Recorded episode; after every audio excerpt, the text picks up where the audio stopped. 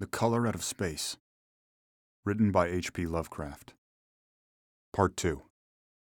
Thaddeus went mad in September after a visit to the well.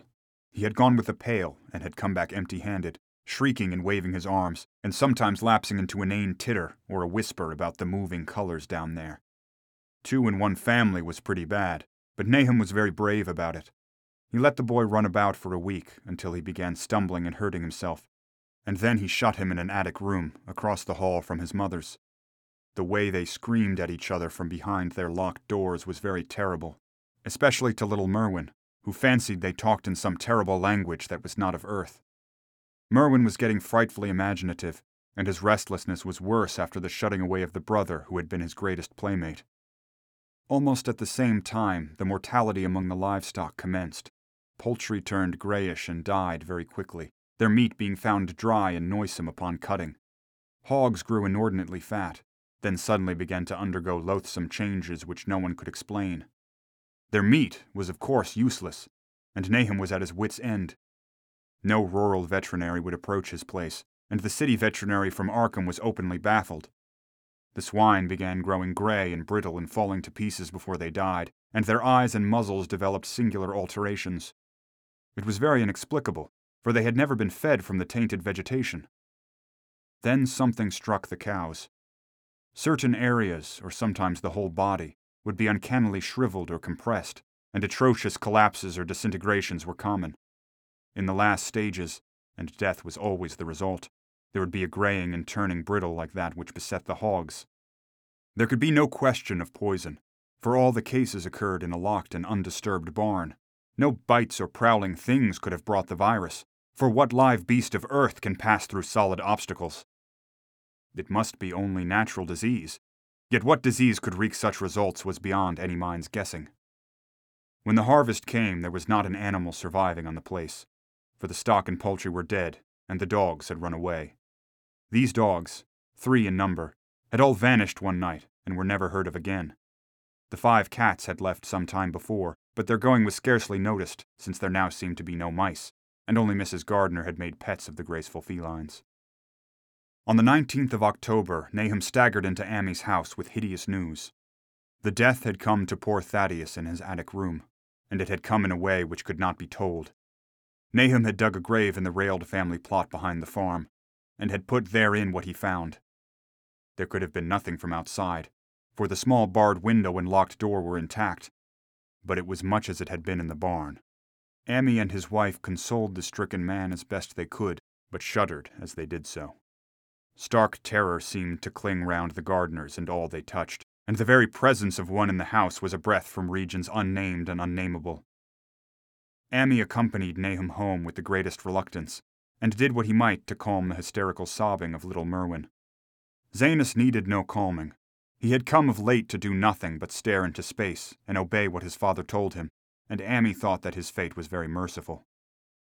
Now and then Merwin's screams were answered faintly from the attic, and in response to an inquiring look, Nahum said that his wife was getting very feeble.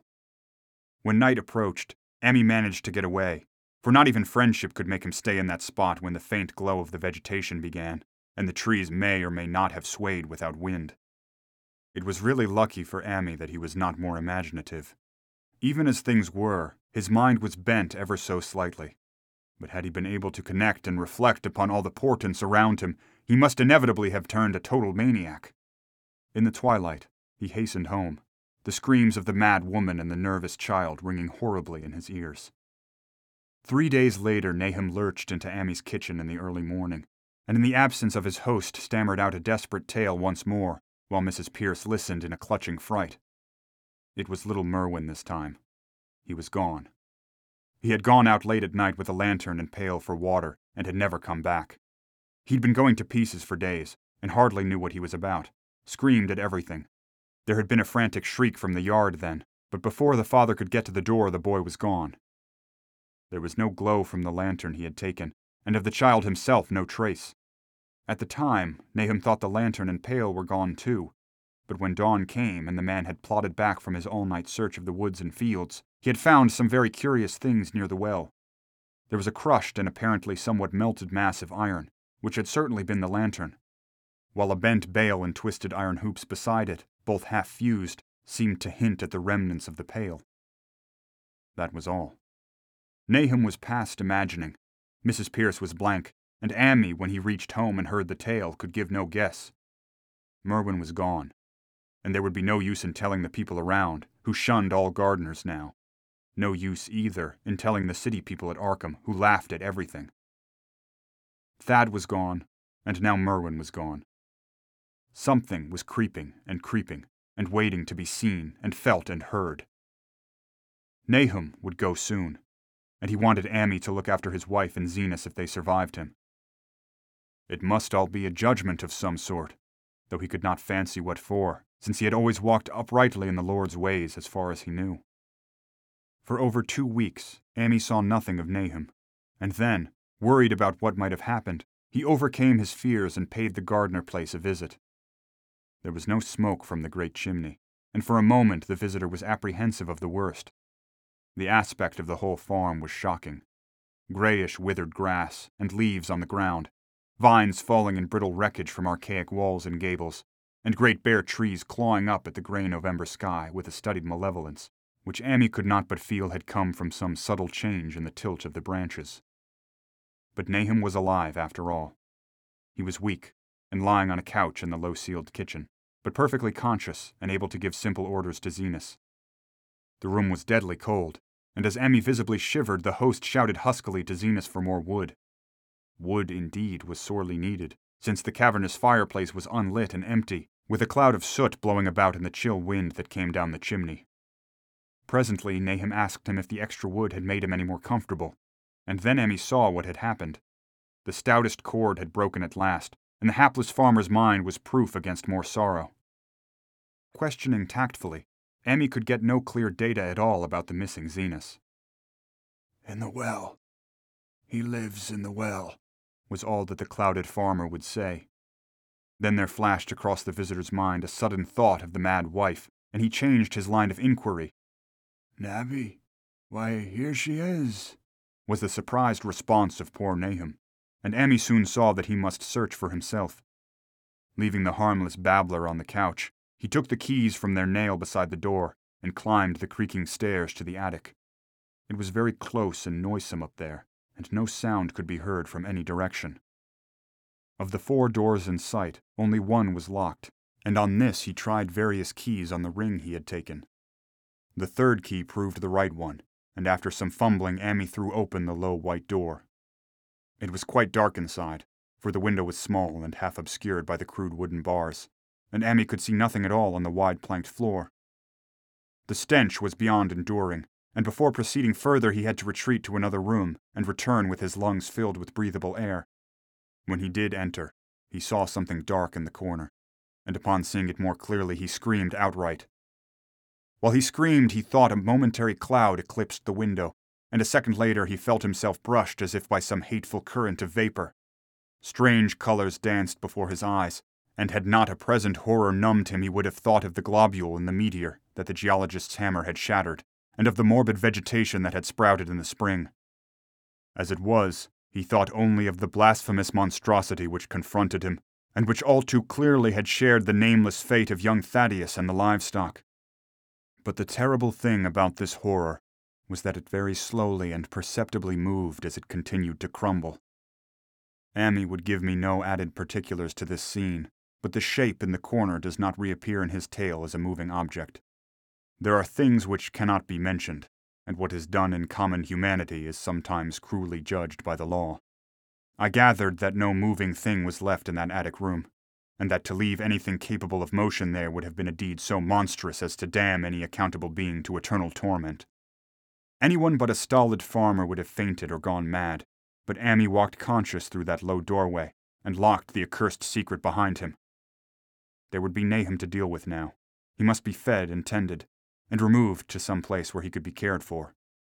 Commencing his descent of the dark stairs, Ammi heard a thud below him.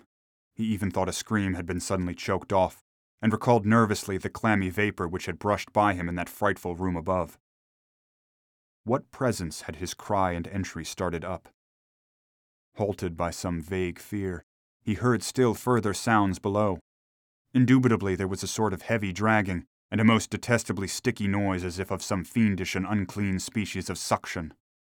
With an associative sense goaded to feverish heights, he thought unaccountably of what he had seen upstairs. Good God. What eldritch dream world was this into which he had blundered?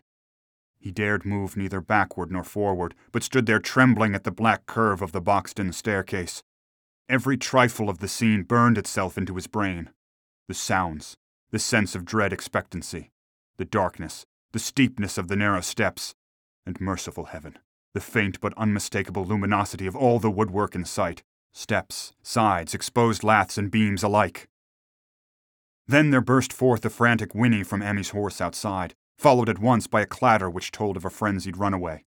In another moment, horse and buggy had gone beyond earshot, leaving the frightened man on the dark stairs to guess what had sent them. But that was not all. There had been another sound out there a sort of liquid splash. Water. It must have been the well. He had left Hero untied near it, and a buggy wheel must have brushed the coping and knocked in a stone. And still the pale phosphorescence glowed in that detestably ancient woodwork. God, how old the house was! Most of it built before 1670, and the gambrel roof not latter than 1730. A feeble scratching on the floor downstairs now sounded distinctly, and Ammi's grip tightened on a heavy stick he had picked up in the attic for some purpose. Slowly nerving himself, he finished his descent and walked boldly toward the kitchen. But he did not complete the walk, because what he sought was no longer there. It had come to meet him, and it was still alive after a fashion. Whether it had crawled, or whether it had been dragged by any external force, Ammi could not say. But the death had been at it. Everything had happened in the last half hour, but collapse, graying, and disintegration were already far advanced. There was a horrible brittleness, and dry fragments were scaling off. Ammi could not touch it, but looked horrifiedly into the distorted parody that had been a face. What was it? he whispered, and the cleft, bulging lips were just able to crackle out a final answer. No, nothing. Nothing. The color. It burns. Cold and wet. But it burns. It lived in the well. I seen it, a kind of smoke, just like the flowers last spring. The well shone at night. Thad and Mernie and Zenas, everything alive, sucking the life out of everything. In that stone. It must have come in that stone poisoned the whole place. Don't know what it wants. That round thing that men from the college dug out in the stone. They smashed it. It was that same color, just the same like the flowers and plants. Must have been more of 'em. Seeds. Seeds they growed. I seen it. I seen it the first time this week. Must have got strong on Zenas. He was a big boy, full of life. It beats down your mind and then gets you, burns you up. In the well water. He was right about that. Evil water. Zenas never come back from the well. Can't get away. Draws you. You know something's coming but ain't no use. I seen it time and again since Zenas was took. Where's Nabby, Ammi? My head's no good. Don't know how long since I fed her. It'll get her if we ain't careful. Just a color. Just a color. Her face is getting to have that color sometimes towards night, and it burns and sucks. Come from some place where things ain't as they is here. One of them professors said so. He was right. Look out, Ammi. It'll do something more. Sucks the life out. But that was all.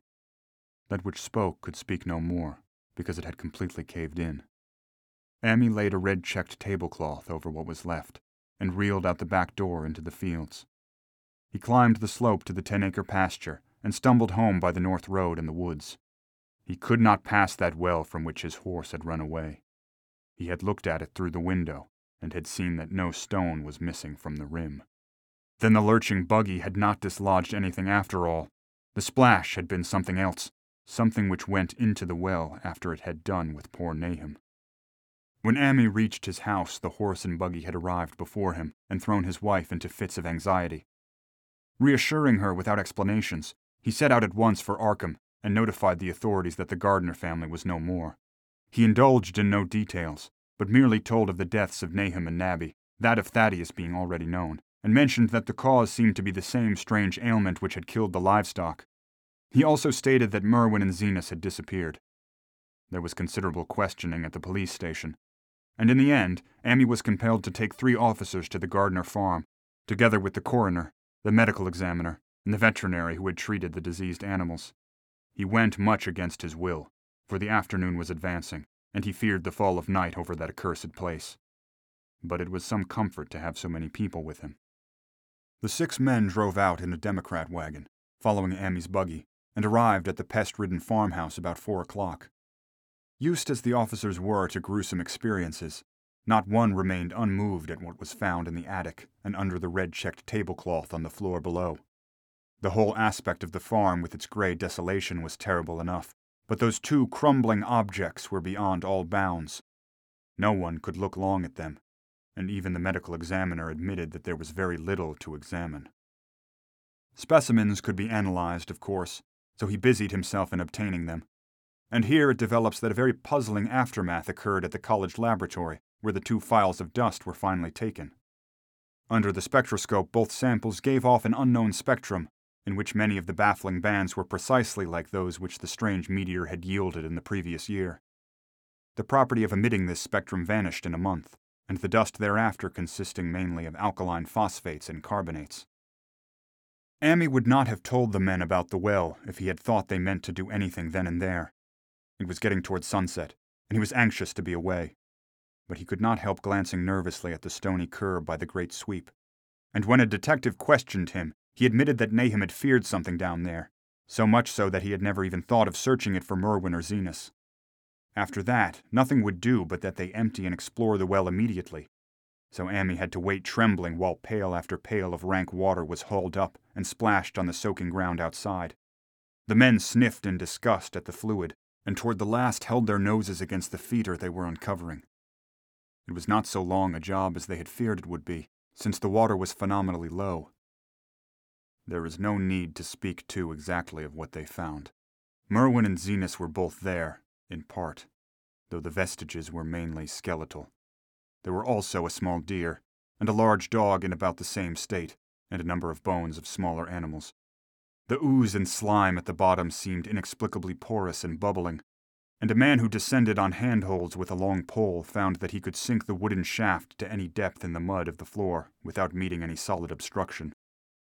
Twilight had now fallen, and lanterns were brought from the house. Then, when it was seen that nothing further could be gained from the well, everyone went indoors and conferred in the ancient sitting room, while the intermittent light of a spectral half moon played wanly on the gray desolation outside. The men were frankly nonplussed by the entire case, and could find no convincing common element to link the strange vegetable conditions, the unknown disease of livestock and humans, and the unaccountable deaths of Merwin and Zenas in the tainted well. They had heard the common country talk, it is true, but could not believe that anything contrary to natural law had occurred. No doubt the meteor had poisoned the soil, but the illness of persons and animals who had eaten nothing grown in that soil was another matter. Was it the well water? Very possibly. It might be a good idea to analyze it. But what peculiar madness could have made both boys jump into the well? Their deeds were so similar, and the fragments showed that they had both suffered from the gray, brittle death. Why was everything so gray and brittle? It was the coroner, seated near a window overlooking the yard, who first noticed the glow about the well. Night had fully set in, and all the abhorrent ground seemed faintly luminous with more than the fitful moonbeams. But this new glow was something definite and distinct, and appeared to shoot up from the black pit like a softened ray from a searchlight, giving dull reflections in the little ground pools where the water had been emptied. It had a very queer color, and as all the men clustered around the window, Ammi gave a violent start. For this strange beam of ghastly miasma was to him of no unfamiliar hue. He had seen that color before, and feared to think what it might mean. He had seen it in the nasty brittle globule in that aerolite two summers ago, had seen it in the crazy vegetation of the springtime, and had thought he had seen it for an instant that very morning against the small barred window of that terrible attic room where nameless things had happened.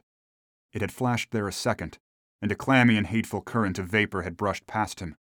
And then poor Nahum had been taken by something of that color. He had said so at the last, said it was like the globule and the plants. After that had come the runaway in the yard and the splash in the well, and now that well was belching forth to the night a pale, insidious beam of the same demonic tint. It does credit to the alertness of Ammi's mind that he puzzled, even at that tense moment, over a point which was essentially scientific. He could not but wonder at his gleaning of the same impression from a vapor, glimpsed in the daytime, against a window opening on the morning sky, and from a nocturnal exhalation seen as a phosphorescent mist against the black and blasted landscape. It wasn't right. It was against nature. And he thought of those terrible last words of his stricken friend. Come from some place where things ain't as they is here. One of them professors said so. All three horses outside, tied to a pair of shriveled saplings by the road, were now neighing and pawing frantically. The wagon driver started for the door to do something, but Ammi laid a shaky hand on his shoulder. Don't go out there, he whispered. They's more to this nor would we know. Nahum said something lived in the well that sucks their life out. He said it must be some growed from a round ball like the one we all seen in the meteor stone that fell a year ago June. Sucks and burns, he said, and it's just a cloud of color like that light out there now, that you can hardly see and can't tell what it is. Nahum thought it feeds on everything living, and gets stronger all the time. He said he's seen it this last week. It must be something from away off in the sky, like the men from the college last year says the meteor stone was. The way it's made and the way it works ain't like no way of God's world. It's summit from beyond. So the men paused indecisively as the light from the well grew stronger, and the hitched horses pawed and whinnied in increasing frenzy. It was truly an awful moment, with terror in that ancient and accursed house itself. Four monstrous sets of fragments, two from the house and two from the well, in the woodshed behind, and that shaft of unknown and unholy iridescence from the slimy depths in front. Ammi had restrained the driver on impulse, forgetting how uninjured he himself was after the clammy brushing of that colored vapor in the attic room. But perhaps it is just as well that he acted as he did. No one will ever know what was abroad that night, and though the blasphemy from beyond had not so far hurt any human of unweakened mind, there is no telling what it might have done at that last moment and with its seemingly increased strength and the special signs of purpose it was soon to display beneath the half clouded moonlit sky. All at once, one of the detectives at the window gave a short, sharp gasp. The others looked at him, and then quickly followed his own gaze upward to the point at which its idle straying had been suddenly arrested. There was no need for words. What had been disputed in country gossip was disputable no longer, and it is because of the thing which every man of that party agreed in whispering later on that the strange days are never talked about in Arkham. It is necessary to premise that there was no wind at that hour of the evening. One did arise not long afterward, but there was absolutely none then. Even the dry tips of the lingering hedge mustard, gray and blighted, and the fringe on the roof of the standing Democrat wagon were unstirred. And yet, amid that tense, godless calm, the high, bare boughs of all the trees in the yard were moving, they were twitching, morbidly and spasmodically, clawing in convulsive and epileptic madness at the moonlit clouds, scratching impotently in the noxious air as if jerked by some alien and bodiless line of linkage with subterranean horrors, writhing and struggling below the black roots. Not a man breathed for several seconds. Then a cloud of darker depth passed over the moon, and the silhouette of clutching branches faded out momentarily. At this there was a general cry, muffled with awe, but husky and almost identical from every throat for the terror had not faded with the silhouette, and in the fearsome instant of deeper darkness the watchers saw wriggling at that tree-top height a thousand tiny points of faint and unhallowed radiance, tipping each bough like the fire of St. Elmo, or the flames that came down on the Apostles' head at Pentecost. It was a monstrous constellation of unnatural light, like the glutted swarm of corpse-fed fireflies dancing hellish sarabands over an accursed marsh. And its color, was that same nameless intrusion which Ammi had come to recognize and dread. All the while, the shaft of phosphorescence from the well was getting brighter and brighter, bringing to the minds of the huddled men a sense of doom and abnormality which far outraced any image their conscious minds could form. It was no longer shining out, it was pouring out, and as the shapeless stream of unplaceable color left the well, it seemed to flow directly into the sky. The veterinary shivered and walked to the front door to drop the heavy extra bar across it. Ammi shook no less, and had to tug and point for lack of a controllable voice when he wished to draw notice to the growing luminosity of the trees. The neighing and stamping of the horses had become utterly frightful, but not a soul of that group in the old house would have ventured forth for any earthly reward. With the moments, the shining of the trees increased, while their restless branches seemed to strain more and more toward verticality. The wood of the well sweep was shining now, and presently a policeman dumbly pointed to some wooden sheds and beehives near the stone wall on the west. They were commencing to shine, too, though the tethered vehicles of the visitors seemed so far unaffected. Then there was a wild commotion and clopping in the road, and as Ammi quenched the lamp for better seeing, they realized that the span of frantic grays had broke their sapling and run off with the Democrat wagon. The shock served to loosen several tongues, and embarrassed whispers were exchanged. It spreads on everything organic that's been around here, muttered the medical examiner. No one replied, but the man who had been in the well gave a hint that his long pole must have stirred up something intangible. It was awful, he added. There was no bottom at all, just ooze and bubbles, and the feeling of something lurking under there. Ammi's horse still pawed and screamed deafeningly in the road outside, and nearly drowned its owner's faint quaver as he mumbled his formless reflections. It come from that stone. It growed down there. It got everything living. It fed itself on him, mind and body. Thad and Mernie, Zenas and Nabby.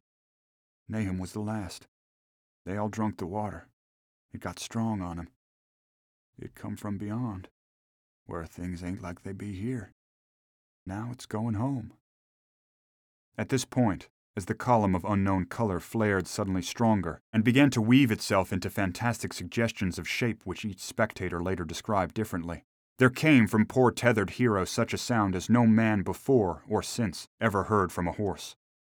Every person in that low pitched sitting room stopped his ears, and Ammi turned away from the window in horror and nausea. Words could not convey it. When Ammi looked out again, the hapless beast lay huddled inert on the moonlit ground between the splintered shafts of the buggy. That was the last of Hero, till they buried him the next day. But the present was no time to mourn, for almost at this instant a detective silently called attention to something terrible in the very room with them. In the absence of the lamplight, it was clear that a faint phosphorescence had begun to pervade the entire apartment. It glowed on the broad planked floor and the fragment of rag carpet, and shimmered over the sashes of the small paned windows. It ran up and down the exposed corner posts, coruscated about the shelf and mantel, and infected the very doors and furniture. Each minute saw it strengthen, and at last it was very plain that healthy living things must leave that house. Ammi showed them the back door and the path up through the fields to the ten acre pasture. They walked and stumbled as in a dream, and did not dare look back till they were far away on the high ground. They were glad of the path, for they could not have gone the front way, by that well. It was bad enough passing the glowing barn and sheds, and those shining orchard trees with their gnarled fiendish contours, but thank heaven the branches did their worst twisting high up. The moon went under some very black clouds as they crossed the rustic bridge over Chapman's Brook, and it was blind groping from there to the open meadows. When they looked back toward the valley and the distant Gardner place at the bottom, they saw a fearsome sight. All the farm was shining with the hideous unknown blend of color. Trees, buildings, and even such grass and herbage as had not been wholly changed to lethal gray brittleness. The boughs were all straining skyward, tipped with tongues of foul flame, and lambent tricklings of the same monstrous fire were creeping about the ridge poles of the house, barn, and sheds. It was a scene from a vision of Fuseli, and all about the rest reigned that riot of luminous amorphousness, that alien and undimensioned rainbow of cryptic poison from the well, seething, feeling, lapping, reaching, scintillating, straining, and malignly bubbling in its cosmic and unrecognizable chromaticism. Then, without warning, the hideous thing shot vertically up toward the sky like a rocket or meteor, leaving behind no trail and disappearing through a round and curiously regular hole in the clouds before any man could gasp or cry out. No watcher can ever forget that sight, and Ammi stared blankly at the stars of Cygnus, Deneb twinkling above the others, where the unknown color had melted into the Milky Way. But his gaze was the next moment called swiftly to earth by the crackling in the valley. It was just that. Only a wooden ripping and crackling, and not an explosion, as so many others of the party vowed. Yet the outcome was the same. For in one feverish kaleidoscopic instant there burst up from that doomed and accursed farm a gleamingly eruptive cataclysm of unnatural sparks and substance, blurring the glance of the few who saw it, and sending forth to the zenith a bombarding cloudburst of such colored and fantastic fragments as our universe must needs disown. Through quickly reclosing vapors, they followed the great morbidity that had vanished, and in another second they had vanished too. Behind and below was only a darkness to which the men dared not return. And all about was a mounting wind which seemed to sweep down in black, four gusts from interstellar space. It shrieked and howled, and lashed the fields and distorted woods in a mad cosmic frenzy. Till soon the trembling party realized that it would be no use waiting for the moon to show what was left down there at Nahum's. Too awed even to hint theories, the seven shaking men trudged back toward Arkham by the North Road. Ammi was worse than his fellows, and begged them to see him inside his own kitchen, instead of keeping straight on to town. He did not wish to cross the blighted, wind whipped woods alone to his home on the main road, for he had had an added shock that the others were spared, and was crushed forever with a brooding fear he dared not even mention for many years to come. As the rest of the watchers on that tempestuous hill had stolidly set their faces toward the road, Ammi had looked back an instant at the shadowed valley of desolation so lately sheltering his ill starred friend. And from that stricken, faraway spot, he had seen something feebly rise, only to sink down again upon the place from which the great shapeless horror had shot into the sky. It was just a color, but not any color of our earth or heavens. And because Ammi recognized that color, and knew that this last, faint remnant must still lurk down there in the well, he has never been quite right since. Ammi would never go near the place again. It is 44 years now since the horror happened, but he has never been there, and will be glad when the new reservoir blots it out. I shall be glad too, for I do not like the way the sunlight changed color around the mouth of that abandoned well I passed. I hope the water will always be very deep, but even so, I shall never drink it. I do not think I shall visit the Arkham country hereafter. Three of the men who had been with Ammi returned the next morning to see the ruins by daylight, but there were not any real ruins. Only the bricks of the chimney, the stones of the cellar, some mineral and metallic litter here and there, and the rim of that nefandous well. Save for Ammi's dead horse, which they towed away and buried, and the buggy which they shortly returned to him, everything that had ever been living had gone. Five eldritch acres of dusty gray desert remained. Nor has anything ever grown there since. To this day, it sprawls open to the sky like a great spot eaten by acid in the woods and fields. And the few who have ever dared glimpse it in spite of the rural tales have named it the Blasted Heath. The rural tales are queer. They might be even queerer if city men and college chemists could be interested enough to analyze the water from that disused well, or the gray dust that no wind seems ever to disperse. Botanists, too, ought to study the stunted flora on the borders of that spot for they might shed light on the country notion that the blight is spreading, little by little, perhaps an inch a year. People say the color of the neighboring herbage is not quite right in the spring, and that wild things leave queer prints in the light winter snow. Snow never seems quite so heavy on the blasted heath as it is elsewhere. Horses, the few that are left in this motor age, grow skittish in the silent valley, and hunters cannot depend on their dogs too near the splotch of grayish dust. They say the mental influences are very bad too. Numbers went queer in the years after Nahum's taking, and always they lacked the power to get away. Then the stronger minded folk all left the region, and only the foreigners tried to live in the crumbling old homesteads. They could not stay, though, and one sometimes wonders what insight beyond ours their wild, weird stories of whispered magic have given them. Their dreams at night, they protest, are very horrible in that grotesque country, and surely the very look of the dark realm is enough to stir a morbid fancy. No traveler has ever escaped a sense of strangeness in those deep ravines, and artists shiver as they paint thick woods whose mystery is as much of the spirit as of the eye. I myself am curious about the sensation I derived from my one lone walk before Ammi told me his tale. When twilight came, I had vaguely wished some clouds would gather, for an odd timidity about the deep skyey voids above had crept into my soul. Do not ask me for my opinion. I do not know. That is all. There was no one but Ammi to question, for Arkham people will not talk about the strange days, and all three professors who saw the aerolite and its colored globule are dead. There were other globules. Depend on that. One must have fed itself and escaped, and probably there was another which was too late. No doubt it is still down the well. I know there was something wrong with the sunlight I saw above that miasmal brink. The rustics say the blight creeps an inch a year, so perhaps there is a kind of growth or nourishment even now. But whatever demon hatchling is there, it must be tethered to something, or else it would quickly spread. Is it fastened to the roots of those trees that claw the air? One of the current Arkham tales is about fat oaks that shine and move as they ought not to do at night. What it is, only God knows. In terms of matter, I suppose the thing Ammi described would be called a gas, but this gas obeyed laws that are not of our cosmos. This was no fruit of such worlds and suns as shine on the telescopes and photographic plates of our observatories. This was no breath from the skies whose motions and dimensions our astronomers measure, or deem too vast to measure. It was just a color out of space. A frightful messenger from unformed realms of infinity beyond all nature as we know it, from realms whose mere existence stuns the brain and numbs us with the black extracosmic gulfs it throws open before our frenzied eyes.